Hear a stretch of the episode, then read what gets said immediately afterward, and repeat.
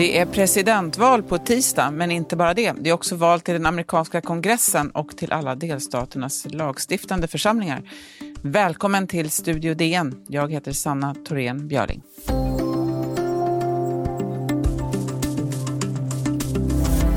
Ja, bara några dagar återstår till den 3 november då amerikanerna går till val. De som inte redan har förtidsröstat, då vill säga. Eh, det är ett val som många beskriver som det viktigaste på flera decennier. Men det är ett val som inte bara handlar om makten i Vita huset, den verkställande makten, utan det handlar också om den lagstiftande makten. Om det ska vi prata idag eh, och det gör jag tillsammans med Karin Eriksson som är på plats i USA. Välkommen Karin! Tack! Du, den ver verkställande makten eh, i Vita huset och sen har vi den lagstiftande makten i kongressen. Där finns representanthuset med 435 ledamöter. Eh, de väljs på mm, tvååriga mandat. Senaten eh, är ju lite krångligare. Där finns 100 senatorer, det är två per delstat. De väljs på sex år. Det betyder att en tredjedel av senaten väljs vartannat år. I år är det 35 platser som är uppe för omval. Det är 33 då som är en tredjedel och sen är det två fyllnadsval också för att göra allting lite mer komplicerat. Eh, Karin, vilket är, skulle du säga, det viktigaste skälet att hålla koll på senaten? Därför att det är en sån viktig institution i, i amerikansk politik såklart. Och det har vi ju sett det här året. I februari så var det senaten som friade Trump i riksrättsprocessen. Och för några dagar sedan så var det senaten som godkände Amy Coney Barrett som ny domare i högsta domstolen. Därutöver är det senaten som till exempel godkänner fördrag med andra länder. Du nämnde den lagstiftande makten, det, det delar man ju då med representanthuset. Och sen är det ju en extremt viktig arena för amerikansk politik. Joe Biden, som har visserligen varit vicepresident, men det långa, långa stycket i hans politiska karriär, det är ju från senaten. Och det de är väldigt, väldigt inflytelserika, dessa senatorer. Inga lagförslag eh, hamnar alltså för underskrift hos presidenten som inte också har passerat senaten och senaten måste också godkänna alla nomineringar till eh, domare, federala domare som du var inne på Karin och eh, ambassadörer och andra viktiga poster. Eh, hur har det sett ut i senaten då på senaste tiden? Ja, men just nu så är det ju en republikansk majoritet i senaten, det vill säga 53 senatorer som är eh, eh, republikanska. Eh, och sen är det faktiskt, det är ju två som då eh, räknas som oberoende av de som, de som vi skulle säga är demokrater. Den ena är Bernie Sanders. Men, men i princip så är styrkeläget 53-47. Några av de här senatorerna har ju varit lite upproriska mot Trump. De flesta har varit ganska lydiga, men det har ju gjort, gett honom mycket, mycket större möjligheter att driva igenom sin politik på samma sätt som det var oerhört svårt för Barack Obama när han inte hade med sig senaten under större delen av sin, sin ämbetsperiod. Så det här är, det är en väldigt, väldigt viktig, det är väldigt viktigt, om man vill ha kommando över amerikansk politik så räcker det inte med att erövra Vita huset, utan demokraterna för att få någonting gjort om Joe Biden skulle vinna så behöver de ju få med sig senaten också. Hur stora möjligheter har de här då? Ja, eh, det är ju så att det är framförallt av de, det, av de här, alla de här 35 valen som, som ska göras så är det ju framförallt demokrater som anses ha väldigt goda chanser att peta republikaner. Så att det är inte omöjligt att Demokraterna tar hem senaten, men eh, det, är ju inte, det, är ju, det är ju ett vågspel i väldigt många av de här delstaterna, eller hur? Ja, men det är det absolut. Eh, alltså just det där som du säger att man behöver senaten, det fick ju Barack Obama erfara väldigt tufft. Han hade ju hela kongressen med sig i början av sin period eh, och kunde då eh, genomföra en, la, en rad förändringar i amerikansk lag och Obamacare och så. Och sen på slutet så hade han ju ingen och de satte ju klacken, klackarna i backen och hindrade i stort sett allt. Vi ska strax tala mer om valet till senaten.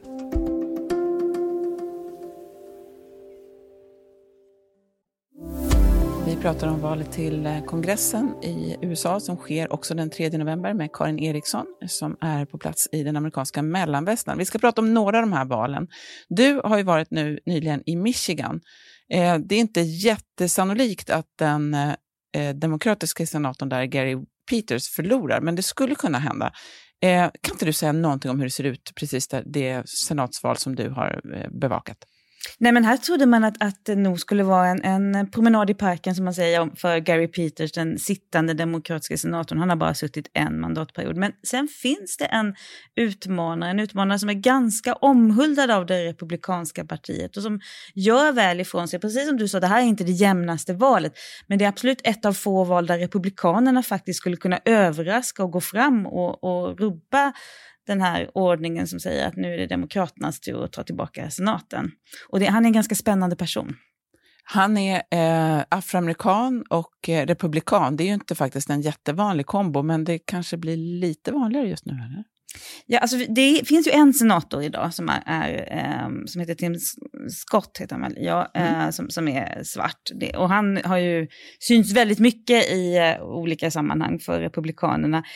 Uh, och så är det John James då som är um, på så många sätt, jag skulle inte säga att han är en typisk Trumpsk eh, politiker, men han är en väldigt klassisk republikan. Han är krigsveteran, han är företagsledare, han är trebarnsfar, han är man lyssnar på honom. Vi var ju lyssna på ett litet, litet valmöte i en liten, liten stad, eh, en liten tätort får man nog kalla det, i, i, i södra Michigan. Eh, djup religiositet, mycket om Guds uppdrag eh, talar han. Men sen är han ju också, det som är fascinerande när man kommer till den här platsen, det är jättevitt i hela lokalen och sen är det John James som är svart. En sak som är spännande här tycker jag, det är just att väldigt mycket av det här handlar fortfarande om Trump och Biden, trots att det är senatsnivå. Så här säger John James. You have some serious issues, Joe Biden, the biggest of which being you were in power for 44 years and black folks continue to fall behind. You have problems, Joe Biden, because the same votes that you're courting, talking about racial injustice, you authored the crime bill, or have you forgotten? Det här är ju en fråga som är så eh, alltid anförs från republikaner mot Joe Biden, nämligen hans, att han var med och eh, sjösatte en kriminalreform på 90-talet som innebar att fler unga svarta män hamnade i fängelse. Det vet de att det är en väldigt öm punkt för Biden och att han också faktiskt har lite problem med han har han har ju ett jättestarkt stöd bland afroamerikanska väljare, men bland unga svarta män så är det som att stödet för Trump ökar något ändå. Och det, den här frågan spelar nog en viss roll. Eh, men att, att, att, John James gjorde det här, det här är en, en, en, från en film som han har lagt ut på, på sin Facebook. Det är ett svar på att Joe Biden var i Michigan och kampanjade och med hem, li, lite så här inblandat, han, han, han säger någonting i stil med att man skulle kunna tolka det som att han säger att John James är en katastrof. Eh, det, ja, det, det beror lite på hur, hur, man, hur man läser vad han egentligen sa. Men att Joe Biden säger det, att han lägger sig i senatsvalet, är också för att de har blivit nervösa naturligtvis, Demokraterna, för vad som pågår här. Eh, men sam, samtidigt som det är ett problem på många sätt för John James, att han är, blir så förknippad med Trump, som faktiskt är måttligt populär i Michigan. Och eh, här, Biden leder ganska stort i opinionsmätningarna i, i Michigan just nu. Så att även om marginalerna var jättesmå när Trump tog hem den här delstaten 2016. Så, att, så att det, det spelar liksom roll för varje senator eller varje kandidat i senaten nu, vem de har med sig som president och, och, hur de ska förhålla sig till den, eller som kan, ja, vem, vem, som är, vem som är president eller presidentkandidat och hur de ska förhålla sig till den personen. Det här som händer i Michigan är ju lite unikt kan man säga, därför att det är en demokrat som riskerar att förlora. Eh, det sker ju också till exempel i Alabama som ju är en sydstat med väldigt, som har väldigt konservativa rötter, där egentligen det var konstigt att det var en demokrat som råkade vinna, kunde vinna överhuvudtaget för ett par år sedan. Eh, men annars så är det ju de delstater där det är är, står och väger så är det ju republikaner som riskerar att förlora sina delstater. Eh, det gäller till exempel i Maine där Susan Collins som är, har varit senator i 24 år nu riskerar att åka ut och hon har ju varit, och det här är ju återigen där, hur förhåller man sig till Trump? Nästan, nästan alla de här valen eh, handlar om hur de här, eller blir spännande därför att de här senatorerna måste förhålla sig till Trump. Man kan inte helt distansera sig från Trump, som ju har fått jättemycket kritik och som ligger under i opinionsundersökningarna. Men man kan ändå inte ta avstånd från honom, för då riskerar man att förlora den här kärnbasen av väljare som man också behöver. Men om man är för lojal så blir man, får man också problem. Precis, och så är det ju verkligen då uppe i Maine med, med, med Susan Collins som ju tillhör de här den här lilla skaran av senatorer som har varit lite rebelliska mot Trump i olika frågor. Alldeles för lite tycker kritikerna eh, och samtidigt är det de alla som vänder sig mot Trump vill inte ha, tycker att, eh, ja, de som är kärnväljare tycker att hon, hon borde varit mer lojal och de som är kritiska till Trump är inte nöjda. Och där befinner sig Susan Collins till exempel. Och hon har ofta sagt sådär att Nej, men jag är väldigt besvärad av det här, det här tycker jag är väldigt problematiskt. Men sen har hon ändå röstat med Republikanerna nästan hela tiden, utom, utom häromdagen faktiskt.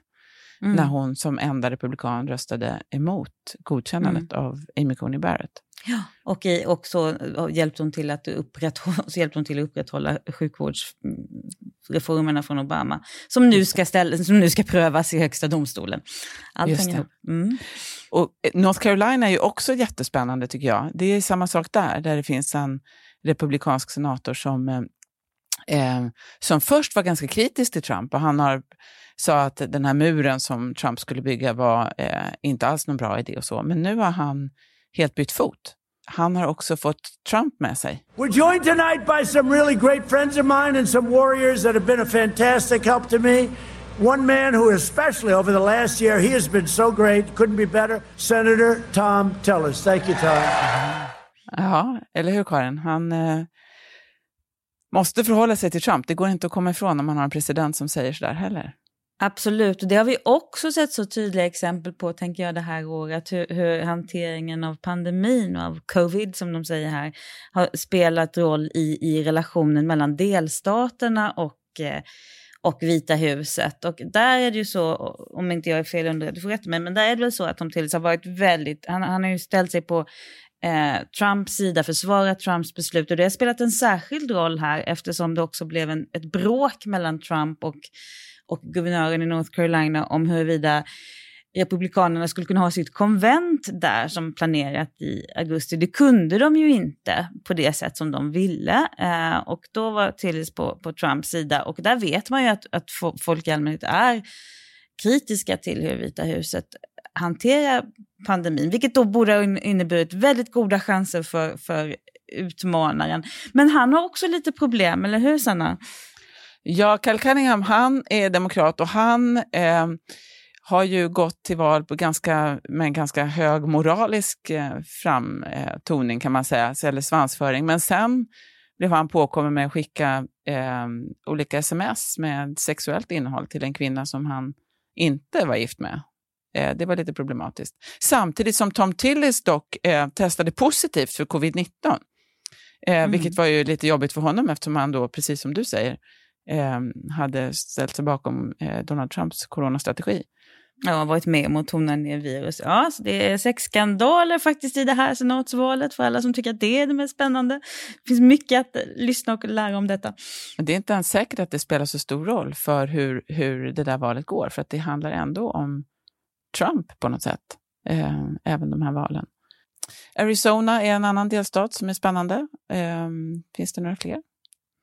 Nej men det finns ganska många eh, runt om i, i, landet. Arizona är ju ett av de där som är, är dessutom ett fyllnadsval, precis som du nämnde, eftersom det handlar om att, att fylla platsen efter John McCain, en annan republikansk rebell. Eh, och i Georgia är likadant, en, en plats som är uppe till, till uh, fyllnadsval eftersom senatorn där träder tillbaka av hälsoskäl. Så det, det, det, det, som jag uppfattar det så är det ett tiotal platser som Demokraterna har mer eller mindre stora chanser, eller goda chanser, att fylla på. Och så är det ett par där Republikanerna kan, kan faktiskt gå fram, varav Michigan är den ena. Um, och precis som, som vi varit inne på, så kommer val, så tror jag, om man frågar hur ska det gå, ja men det har att göra med hur valvindarna ser ut överhuvudtaget. Det kommer att påverka, eh, det kommer att påverka jättemycket. Sen om två år, när det är nästa sånt här senatsval, där, då kan det tvärt vara den här reflexen hos väljarna med checks and balances, att då, då byter man majoritet i, i senaten igen för att kunna hålla emot. Det är många val som är uppe. Det är ju även, ska man inte heller glömma bort, eh, val till alla de delstaternas egna kongresser. Eh, mm. Det är också val att hålla koll på, det ska vi göra framöver. Stort tack Karin Eriksson på plats i den amerikanska mellanvästern där det är kallt och fuktigt om jag inte eh, har helt fel. Och grått. Tack så mycket. Studio DN görs för Podplay av producent Sabina Marmelakai, exekutiv producent Augustin Erba, ljudtekniker Patrik Miesenberger och teknik Oliver Bergman, Bauer Media. Jag heter Sanna Thorén Björling.